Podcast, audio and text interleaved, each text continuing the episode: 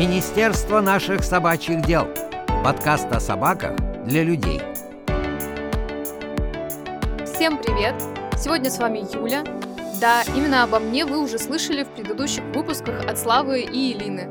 Вы даже могли слышать мой голос в первом спецвыпуске. Я там дублировала на русский язык ответы Лара Минье из парижской школы собак-поводырей. Я тут подумала, что настало мое время выйти из тени написания сценариев и рассказать вам, что часть спецвыпусков буду с вами я. А все основные выпуски будут вести также Слава и Лина. Тут все останется неизменным. Так как мы прислушиваемся ко всем пожеланиям, то я не смогла пройти мимо запроса сделать аудиоэкскурсию по центру. И предполагаю, что в сравнении с парижской школой это будет еще актуальнее.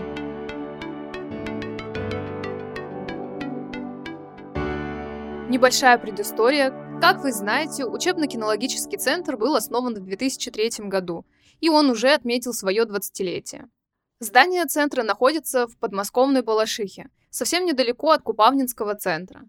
Кстати, об этом Слава и Элина подробнее рассказали в первом выпуске. Послушайте, если еще не успели. Ну а мы с вами не будем затягивать и отправляемся на аудиоэкскурсию по учебно-кинологическому центру «Собаки-помощники».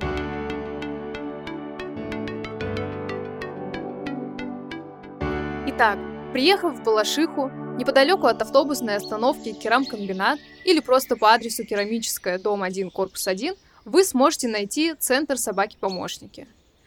На въезде в центр нет огромной кричащей вывески или каких-то баннеров о том, что здесь находится один из двух в России центров, которые дарят качественные изменения жизни всем желающим незрячим от Калининграда до Сахалина.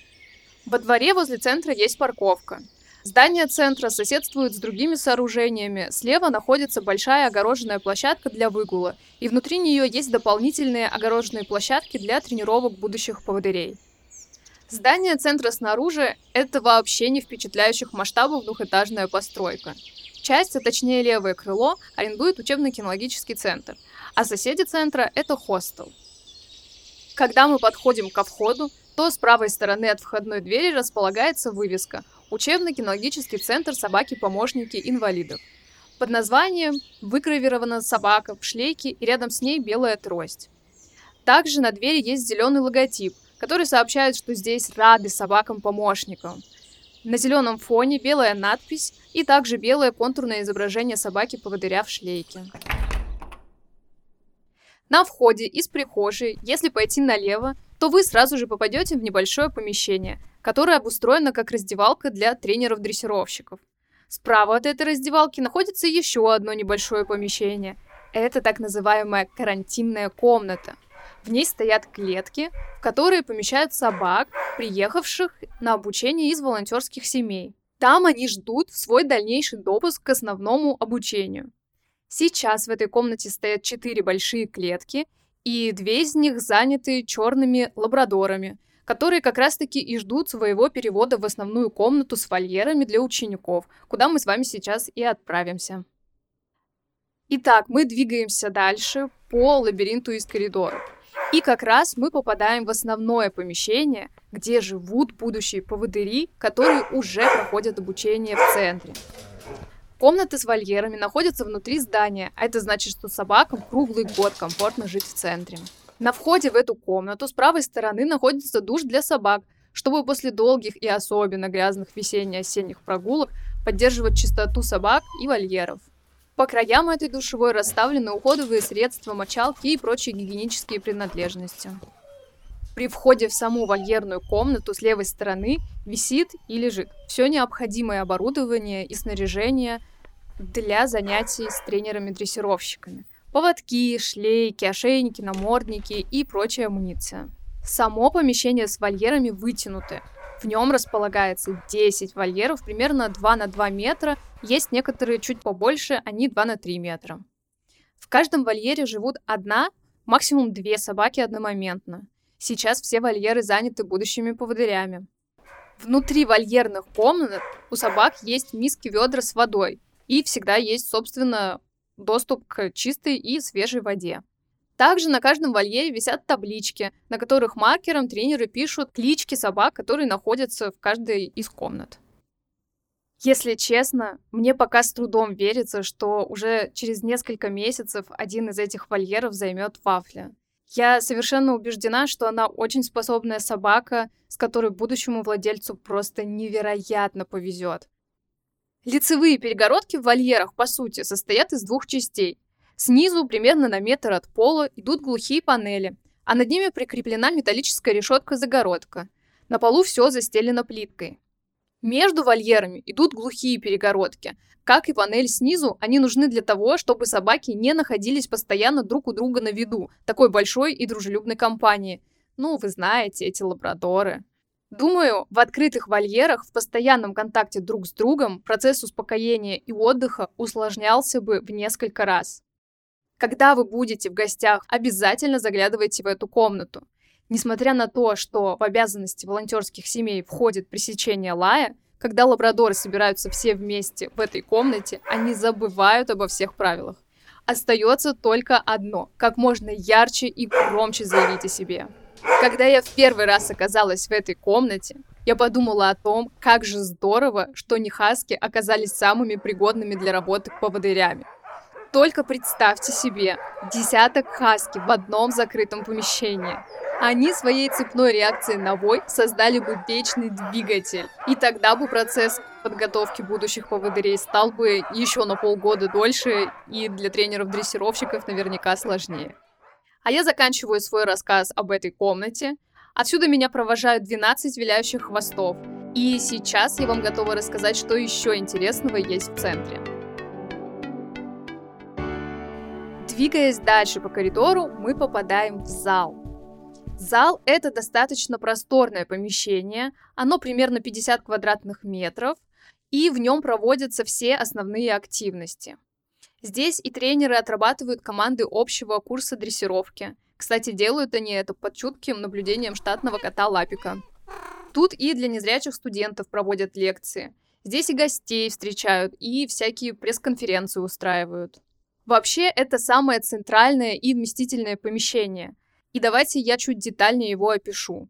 Напротив входа на стене располагается большой логотип центра, а вокруг этого логотипа собраны несколько десятков фотографий собак, которые когда-то были учениками центра.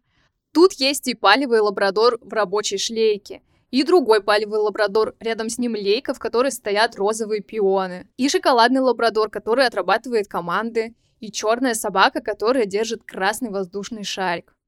Здесь, на этих фотографиях, запечатлены десятки других разных важных и забавных моментов из жизни центра. Над логотипом висят круглые механические часы с символикой клуба «Мудрый пес». С левой стороны от входа стоит диван. На нем как раз проводят лекции для незрячих студентов, когда они приезжают в центр на двухнедельное обучение. А у нас на этом диване было первое знакомство с Анной Мартиновной, которая собеседовала нас как потенциальную волонтерскую семью. Слева от дивана есть два больших окна, а в углу стоит стеллаж с различным инвентарем для тренировок. И, кстати, там еще есть лоток для лапика, чтобы далеко не нужно было уходить во время контролирования процесса тренировок. С правой стороны комнаты висит большая карта России, где флажками отмечены регионы, куда уезжали воспитанники центра. Эта карта регулярно пополняется и обновляется. На карте явно виден перекос в сторону западной части России – ну, это и логично, ведь чем короче путь до центра, тем удобнее и доступнее маршрут. Хоть крайние географические точки уже отмечены, это Калининград и Сахалин, но я вижу большой пробел между Красноярским флажком и Дальним Востоком. Значит, где-то внутри себя я все еще могу надеяться, что исполнится моя заветная мечта показать вафли Байкал, откуда я сама и приехала. Если она попадет к незрячему из Иркутской области или из Бурятии, то это станет совершенно реальным. Потому что, к моему огромному сожалению, у нас нет таких же правил, как, например, в той же парижской школе, что будущему поводырю наравне с действующим можно везде, в том числе и передвигаться в салоне самолета. Так бы я еще в мае ее взяла с собой на Байкал. Дальше, из большой комнаты, собственно, из зала, мы попадаем снова в коридор. И тут очень важная ремарка, которую Элина просила сделать. В центре совсем недавно завершился косметический ремонт в комнатах для незрячих студентов. И в том числе в коридоре, который соединяет зал и крыло с комнатами, появилась новая плитка. Она шоколадно-коричневого цвета. Поэтому, если у вас не пальвый лабрадор, то эта плитка отлично скроет собачью линьку. С левой стороны в коридоре расположены душ и туалет для студентов. В них тоже совсем недавно был сделан ремонт. С правой стороны по коридору расположены три комнаты для студентов. И сейчас я вам кратко опишу каждую из них отдельно, потому что они все очень разные. И мы заходим в первую комнату. Она самая маленькая. И чаще всего сюда заселяют тех, кто приезжает один без сопровождения. В этой комнате слева у входа находится кровать, а в ногах у этой кровати лежанка для собаки. Напротив входа есть окно с цветными занавесками, а справа небольшой платяной коричневый шкаф и складной белый столик, который прикреплен к стене, и около него стоят два белых стула. Над столом есть две розетки. Если две другие комнаты заняты, а будущий владелец собаки помощника приехал не один, то стол и стулья складываются, а на их место ставится специальная раскладная кровать. На стенах фактурные серые обои, а на полу линолеум. Он тут сделан под ламинатную доску. Причем он такого хитрого сочетания цветов, что ни один из трех лабрадорих оттенков виден особо не будет. И мы переходим во вторую комнату. Она просторнее, чем первая, и изначально рассчитана на двух человек. Здесь слева стоит шкаф, сразу за ним у стены кровать. Напротив входа есть также окно с цветными занавесками в пол. Справа у стены стоит вторая кровать. Между кроватями находится собачья подстилка а справа у входа находится круглый белый стол и два белых стула. Стены выкрашены в серо-синий цвет, а на полу линолеум в классическом цвете под доску. И, наконец, третья комната. Она также рассчитана на двух человек. Обе кровати стоят с левой стороны. Напротив входа также окно с цветными занавесками. Справа возле окна стоит коричневый деревянный стол и два коричневых стула. А справа у входа стоит шкаф между ними есть собачья лежанка. Стены здесь выкрашены в глубокий синий цвет, как и в других комнатах на полу линолеум под хитрую доску. В коридоре между комнатами стоит общий холодильник, в котором студенты могут оставлять свои продукты. Морозилка в холодильнике наполнена различными готовыми рационами, которые нужно только разогреть в микроволновке. Тут есть различные супы и вторые блюда. Кстати, это отличный вариант, когда нет времени или просто не хочется готовить я возьму это и себе на вооружение. Напротив второй комнаты установлен кухонный уголок, где есть приборы, посуда, чайник, микроволновка, кулер с водой, кофе, чай, сахар и специи. Также для завтрака здесь есть каши быстрого приготовления. Можно как поесть на месте, а можно все взять себе в комнату и расположиться там. Каждый из студентов выбирает, как ему будет удобнее. И вот, наконец-то, мы подходим к лично моей самой любимой части этого здания. Подъем на второй этаж. Этому мероприятию я готова посвящать просто оды, слагать байки. Ну, а в целом зачем много об этом рассказывать, если можно просто приехать в центр и испытать этот незабываемый experience на себе. В целом, если отбросить все эмоции и оставить только факты, то на второй этаж ведет очень крутая лестница. Думаю, она тут иногда используется как полноценный снаряд для тренировок собак. На втором этаже здания располагаются административные офисы, поэтому основной удар подъемов и спусков на себя берут сотрудники. Для незрячих студентов все-таки отдан первый этаж, что лично меня очень радует. На втором этаже слева от лестницы находится кухня. На кухне с левой стороны расположен сам кухонный уголок для готовки и хранения еды, небольшой холодильник и кулер. Напротив входа есть большое окно с видом на макушки деревьев. Посередине комнаты стоит большой обеденный стол. Вы его себе точно сможете представить. Это, знаете, такой классический стол-книжка. Только если в обычном доме эта книжка свои крылья расправляет по праздникам, то в центре получается, что праздник каждый день, поэтому стол всегда раскрыт. Вокруг стола стоят обычные черные офисные стулья. Справа от входа стоит большой шкаф под хранение продуктов и посуды. Вся кухня выполнена в светло-зеленых тонах. На полу всего второго этажа постелен линолеум, как во второй комнате. Вообще, кухня — это еще одно место притяжения, так как на втором этаже это самое большое помещение. Поэтому сюда приходят не только на обеды, но тут же и проводят презентации и собрания для сотрудников, чтобы не мешать незрячим студентам, которые занимают первый этаж. Справа от кухни идет длинный коридор. Слева по коридору расположены две уборные и душевая. В правой части второго этажа есть переговорная комната, слэш это кабинет Лапика, который в переговорке ангажировал себе огромный подоконник. У него там и лежанка, и миски, и игрушки. Единственное, лоток поставили в другой угол, чтобы все не смешивать. Переговорная комната — это в целом небольшое помещение, в котором слева расположены шкафы для хранения документов, а справа деревянный стол и офисные стулья.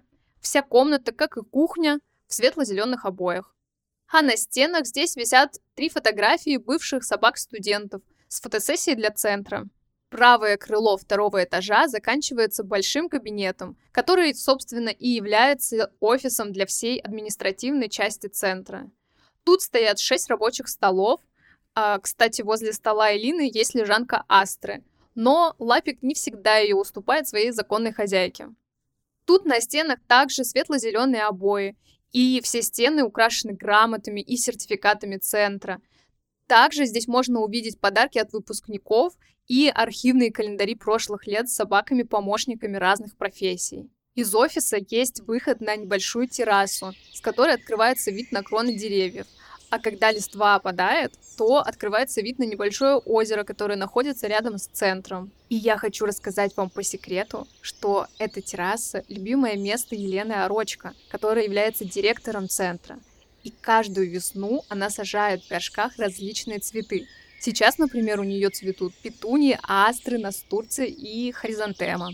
Все горшки не умещаются на полу, так их много, поэтому часть из них подвешена на перилах.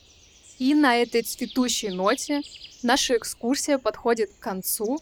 Мы прошли все здание, и первый, и второй этаж.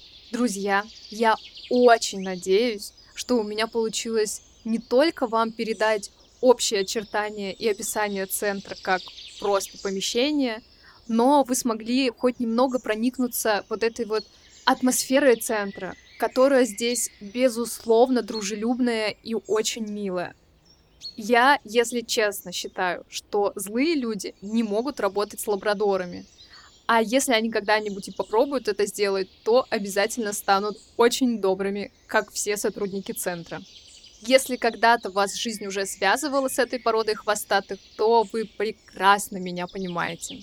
А теперь вы сможете, например, переслушать кусочек из Илининого выпуска про парижскую школу и сравнить условия там и в нашей школе.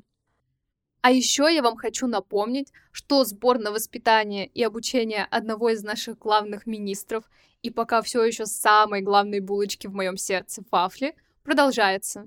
И пока у меня еще остались несколько минут установленного мной же самой тайминга, я хочу вам рассказать, что совсем недавно наша куратор Алла забрала вафлю на самостоятельное занятие без нас. Она была без нас на прогулке. И они пошли кататься на автобусе. Как нам потом рассказала Алла, Вафля вообще отлично справилась. Я сразу должна оговориться здесь, что когда они вернулись домой, то Вафля получила свою заслуженную морковку. Это, кстати, ее самое любимое лакомство. Вот такая спонтанная минутка микроминистерских новостей получилась, которыми мне очень захотелось с вами поделиться после экскурсии. Я была искренне рада записать для вас этот выпуск. Буду ждать ваше мнение о том, как вам новая ведущая в комментариях. И желаю вам хорошего дня и хорошего настроения. До новых встреч!